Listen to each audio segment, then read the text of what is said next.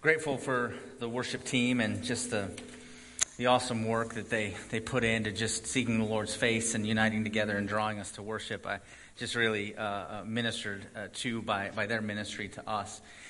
So it happened. I've had two big moments this week that were kind of firsts for me, honestly.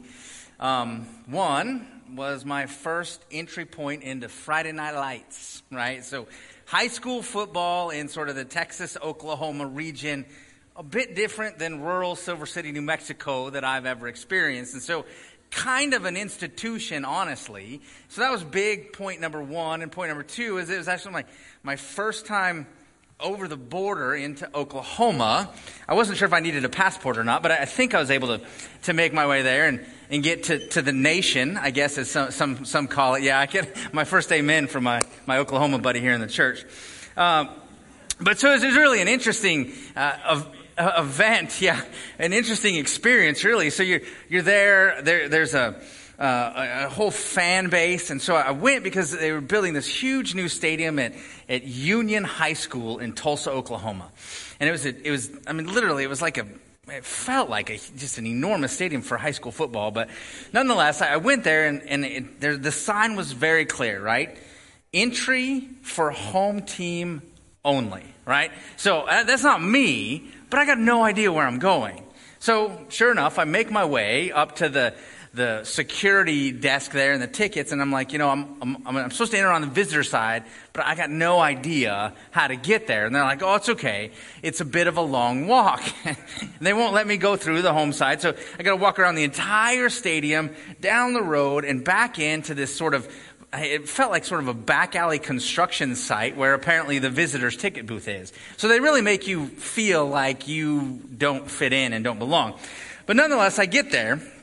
And, uh, you know, my, my youngest daughter is getting ready to do her, her drill team stuff. They're all dressed up. And uh, the, the other home team band is over on the visitor side and they're all playing. And all of these things are taking place. And little did I know that this would be the place where I would come to grips with an understanding of how we deal with self examination. It was a spiritual lesson for me. And it's not because it's in Oklahoma and that's more spiritual. It's just because it was one of those insights where I'm like, yeah, this is it. This is where I begin to understand. And so here's how it, it kind of uh, rolled out sitting in the stands um, with our Lake Ridge High School football team parents.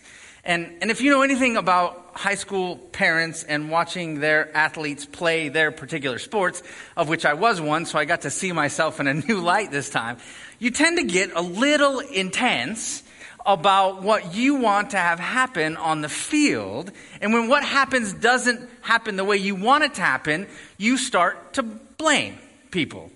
Normally, it's the ref. Hey, ref, you're blind. How come you're not cons-? I mean, these just loud, verbose conversations that the ref is not listening to a thing that you say, but you're certain that if you say it just a little bit louder or a little bit more intense, he'll change his mind, right? You're convinced of these things.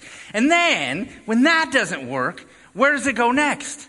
Hey, coach, why you taking out my kid? Number 47 just made a great play. Like literally coaching from the sidelines and communicating that they know and should be the coach of the Lake Ridge High School football team. They know better than what the coach knows. And because things aren't happening the way they should be happening, it's important to make these indictments and assessments on someone else who is making failures that you think that they're making. And man, is it an exercise in sociology if there ever was one? Like you get to see what's in a person's heart when things are happening that they don't want to have happen. And you think, man, was I like that courtside when my daughter was playing volleyball? Uh, yes, that was you, right? You were the loud parent that was talking and communicating that it was a bad call by the refs or whatever the case. But so you get this whole analysis of what's taking place and you get these parents that are yelling about what they need to have happen. And never in that moment are they looking at themselves and saying, man, I wonder if something's wrong in my own heart. Maybe I'm taking this a little bit too seriously. Maybe, just maybe, I'm hoping, and a lot of my hopes are in the success of my children. And I'm not going to sit there and ask them, what they think is going on inside their heart. But I certainly can see it on full display. I mean, it's not on the scoreboard, but it's on display before everybody, and they're all doing it. And then when they make a great play, the dads are standing up and being like, "Yeah, man, you're strong." You know, it's just it's it's intriguing to watch. But in the process of that, I think what it does is it gives us an avenue to think about the conversation and the spiritual practice of self-reflection, self-examination, really. Here's what I mean by that. We're going to jump into Matthew chapter 7 this morning. So this is the Sermon on the Mount. Jesus has been teaching about how things operate in the context of the world that he's created based on his authority. So as, as God has ordered the world, here are the way things operate under God's purview. So those who are followers of Christ and those who are disciples of Jesus, this is how functionally we are called to operate in the context of those things. This is what we think. This is how we look at life. This is how we discern the environment around us.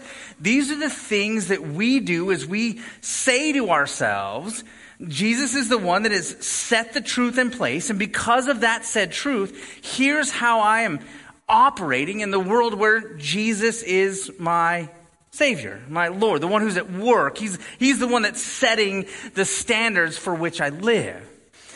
And it becomes an entry point for us in terms of the conversation about self examination. And many of you have probably heard this text before, right? It's the do not judge lest you be judged. Pull the log out of your own eye so you're not looking at the speck in others. And, and what I want to do is we, we look at the framework of this text is really kind of verse by verse walk through the significant categories that Jesus is giving his followers and how he places actually very little um, boundaries on which and how this is happening. And so there's so much of a significant reality that every moment that we are in, in every situation, in every aspect of life, there is a level of us being exposed, or at least our sinful struggles being exposed on a daily basis. The question for each of us is do you see it? Do, do we see the reality of those senses of frustration and anger that are rising up in us when we're looking at things that are happening that shouldn't be happening from the smallest things of the person who cuts us off on the road or parks really bad in a parking spot? Or are we looking at it in a larger context of the reasons why things are happening in the in relationships that we deeply care about?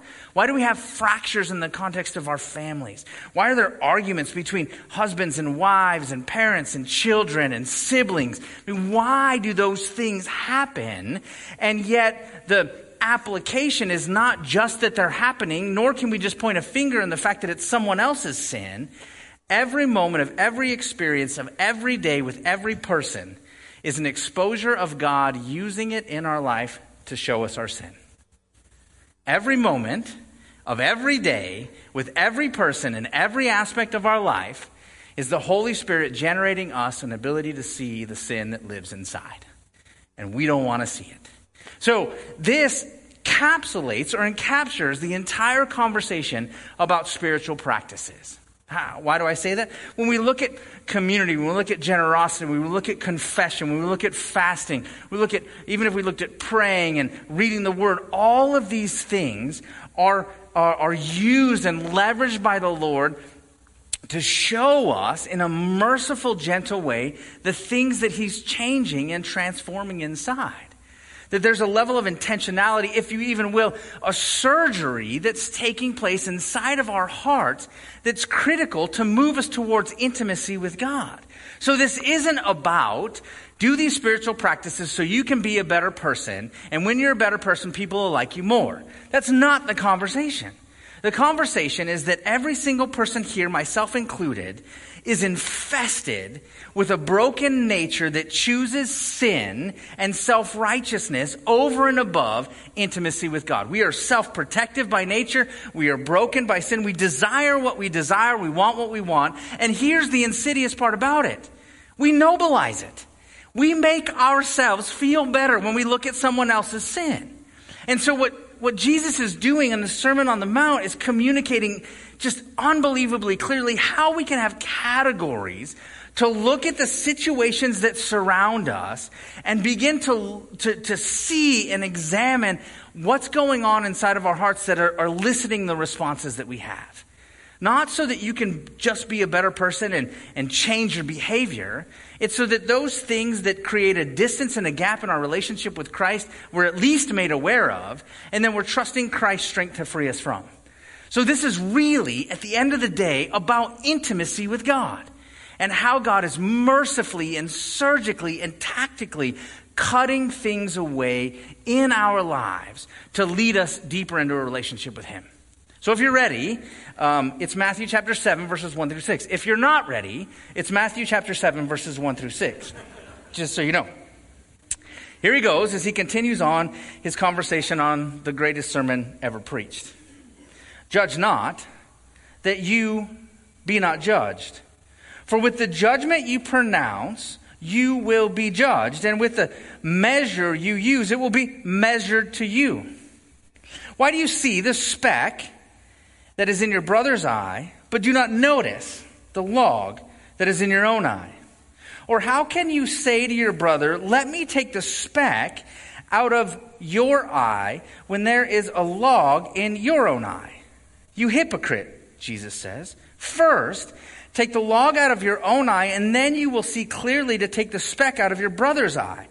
Do not give to dogs what is holy, and do not throw your pearls before pigs, lest they trample them underfoot and turn to attack you. Well, this is an exciting verse, right? I mean, it's not though this sort of illicit, sort of these, all of these kumbaya, loving, comforting feelings. I mean, this is, this is hardcore truth that Jesus is moving his followers into. And, and I would say that probably this is one of the most misapplied texts in all of Scripture, right? Because what we do is we start with the first verse and say, well, don't judge, lest you be judged. And that's not really the point of this text. Right? The point of what Jesus is getting at for his followers is to communicate with just utter surgical and tactical precision is that we have a tendency to be judgmental. We have an ability to see someone else's sin and we evaluate that sin with a greater degree and consistency than we evaluate our own. We get angry at the injustice done to us and yet we have a hard time in examining in our own hearts the injustice that we've done to others or the sin that infests our heart. And so it's not saying that within the context of the Christian community, we're not called to judge one another, because that's not what he's saying at all. Right? He tells us even towards the end of the text. He said, You hypocrite, here's what you do first deal with your own sin and then let's walk through the context and conversation about dealing with the sin in your brother's eye. Like, God is in the business of dealing with sin, right? I.e., the cross. Right? There's a significant reality of what Jesus is moving his followers to is that sin isn't something that we're called to minimize. This isn't a conversation about watering down truth. It's not saying just be tolerant and be kind and everything's going to be okay. He's saying we have to be relentless and consistent with how we address the sin that lives inside. I'm reading this book right now, or I should say uh, Audible, so I'm downloading, I'm listening to it. It's a book called Kite Runner. Anybody read it? Khaled Hosseini. Incredible book. Like I'm not quite finished yet, so don't spoil it for me because I'm I'm right at this crux, right? But it's a story of a uh, of a young man growing up in Kabul, Afghanistan, and uh, in the early 70s, when the monarchy was there, prior to Russia coming in and doing these things, and then even prior to the Taliban taking over, he has this, this friend, and they, they just talk about all of these things where they're doing life together and, and all of these joys and the social system that exists and, and the friendship that really uh, tends to be a significant component of, of his life in the early parts of his story. There's a dream that the author has. And the dream is this he is finding himself and his best friend in uh, a, a big, there's a big lake. And everybody's standing around this lake, and what they're saying is, you can't swim. Don't, don't jump into the lake because a monster lies underneath the waters. So you should resist jumping into the water because if you do, you'll be eaten. Your life will be taken by this monster. Him and his friend decide to throw caution to the wind and jump in and swim. They swim to the middle of the lake in the, this dream, and his friend continues to tell him over and over again there's no monster in the lake. There's no monster in the lake. They swim and they call themselves the, the Sultans of Kabul, right? Just like what kids do. They're just excited about tackling all of the things in their life. A few years later, life had entered in and things had transpired and a lot of regrets and sin. I don't want to spoil the book for you. There's a lot of different weight that the author feels in his life and a lot of really bad decisions and sad moments that had occurred. And he's very well aware of his bad decisions. He revisits that dream. In the context of the book, as he's talking about the dream that he had, and his friend continuing to tell him, There's no monster in the lake, he comes to just this stark realization that just struck me.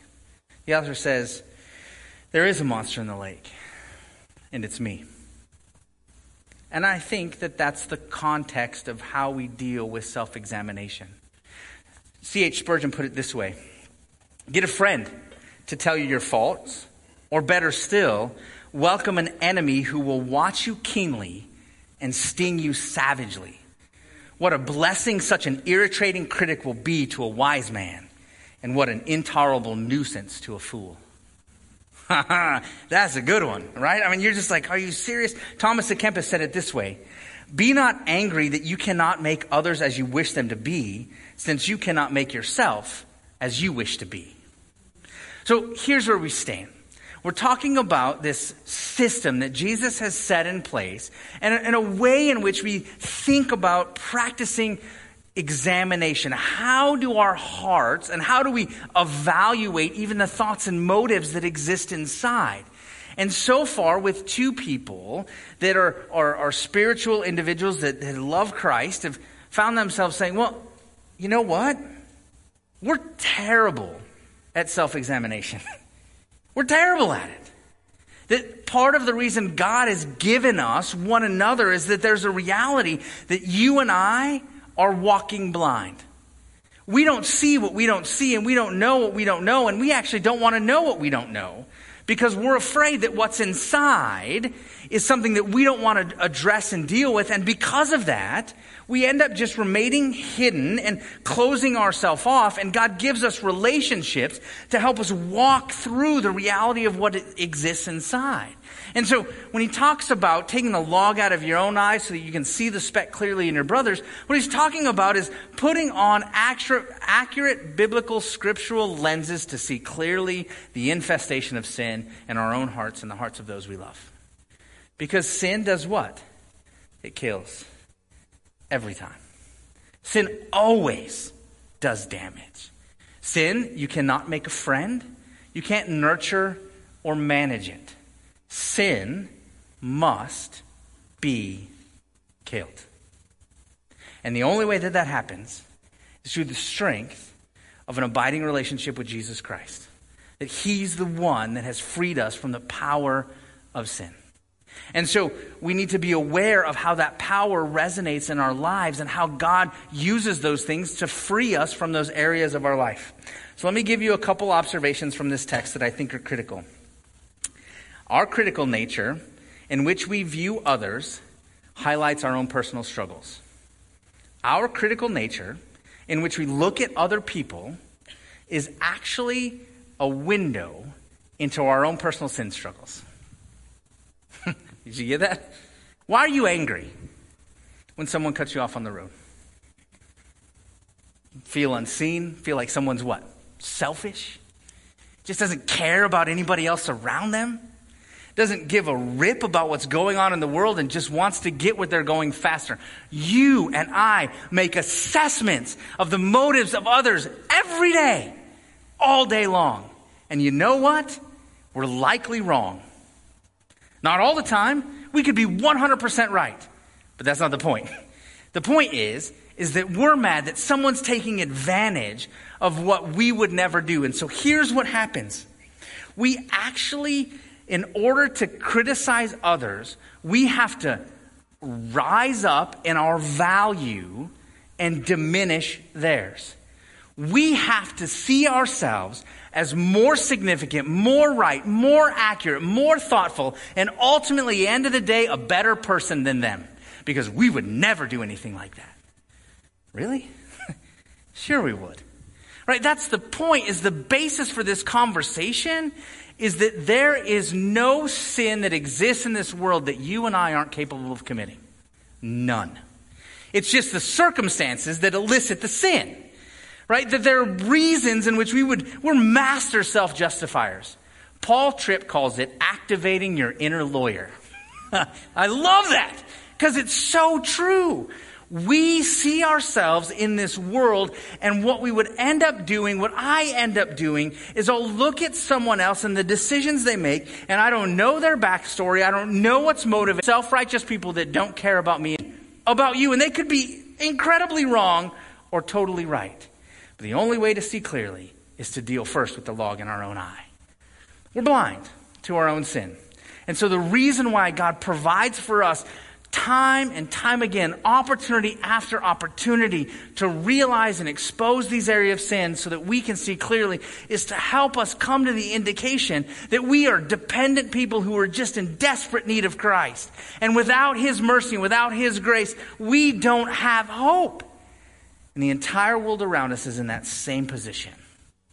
Right?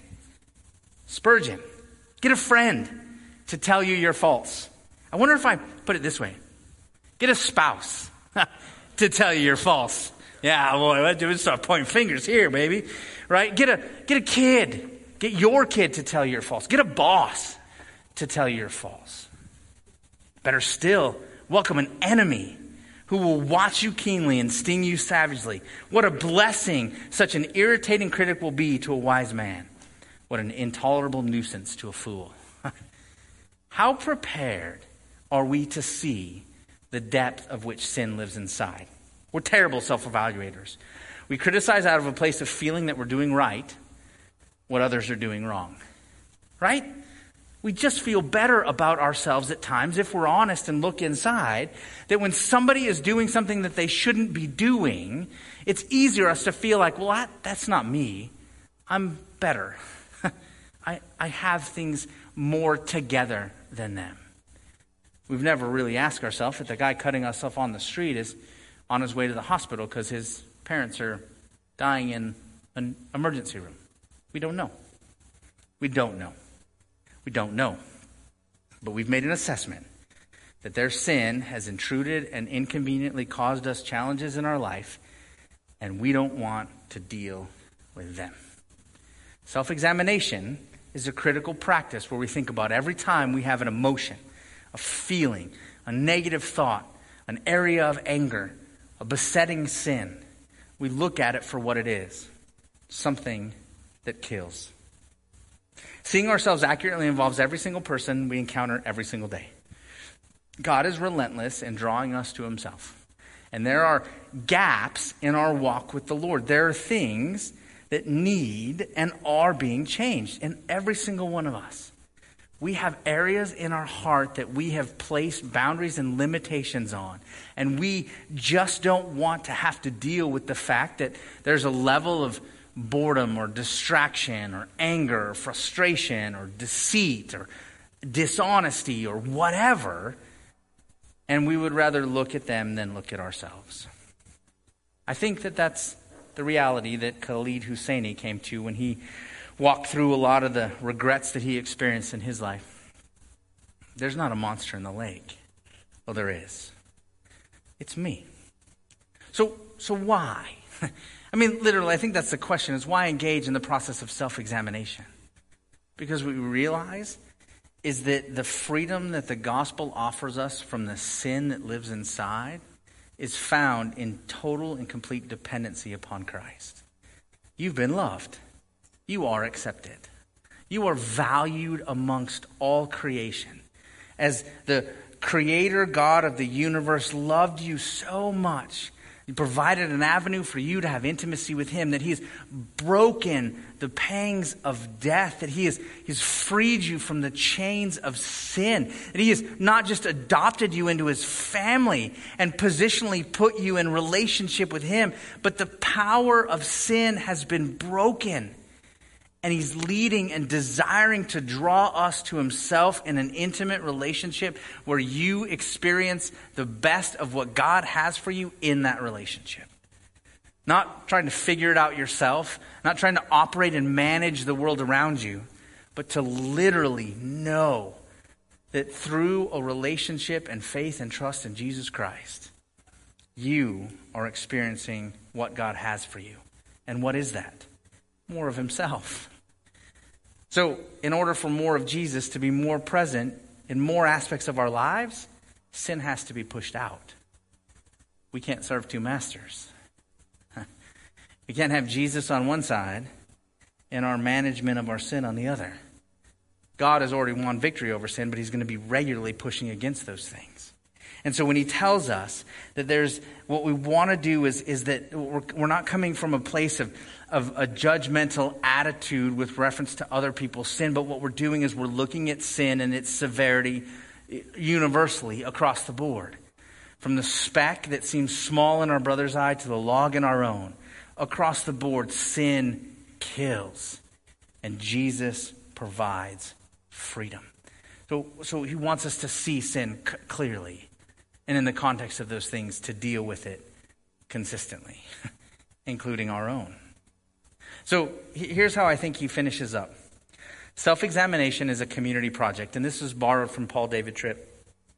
And, and here's what, what, what Paul David Tripp says, and I think it's, it's, it resonates along with what Spurgeon was saying, is that in the context of our own community and faith and life together, we're realizing that as we're engaging in the spiritual practice of self examination, we are really terrible at doing that.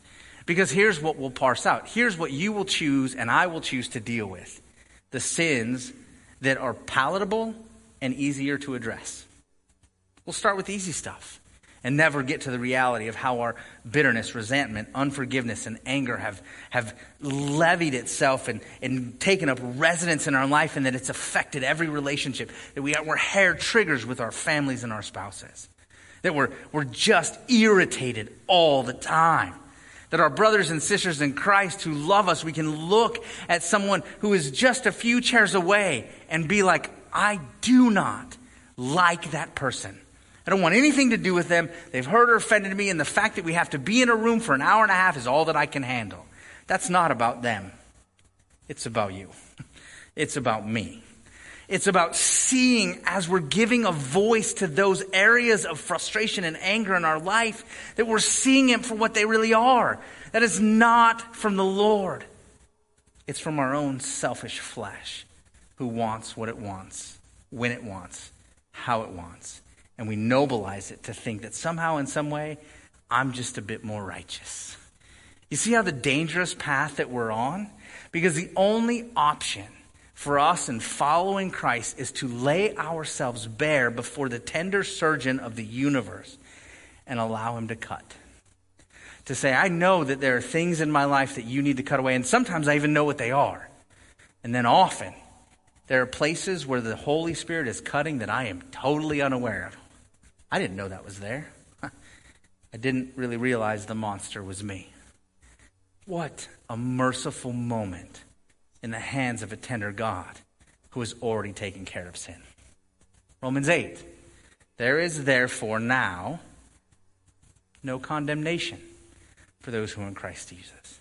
The reason for self examination is not for self condemnation, but for freedom that the Lord has offered us in Christ. It's not so that you feel bad about yourself. It's not so that I feel worse in who I am. It's so that I depend more fully on the grace of Jesus and allows me to see others through the lenses of the gospel, not their sin. Because that's how I want to be seen. I want to be seen through the lenses of the forgiveness and mercy that I've been afforded that I don't deserve.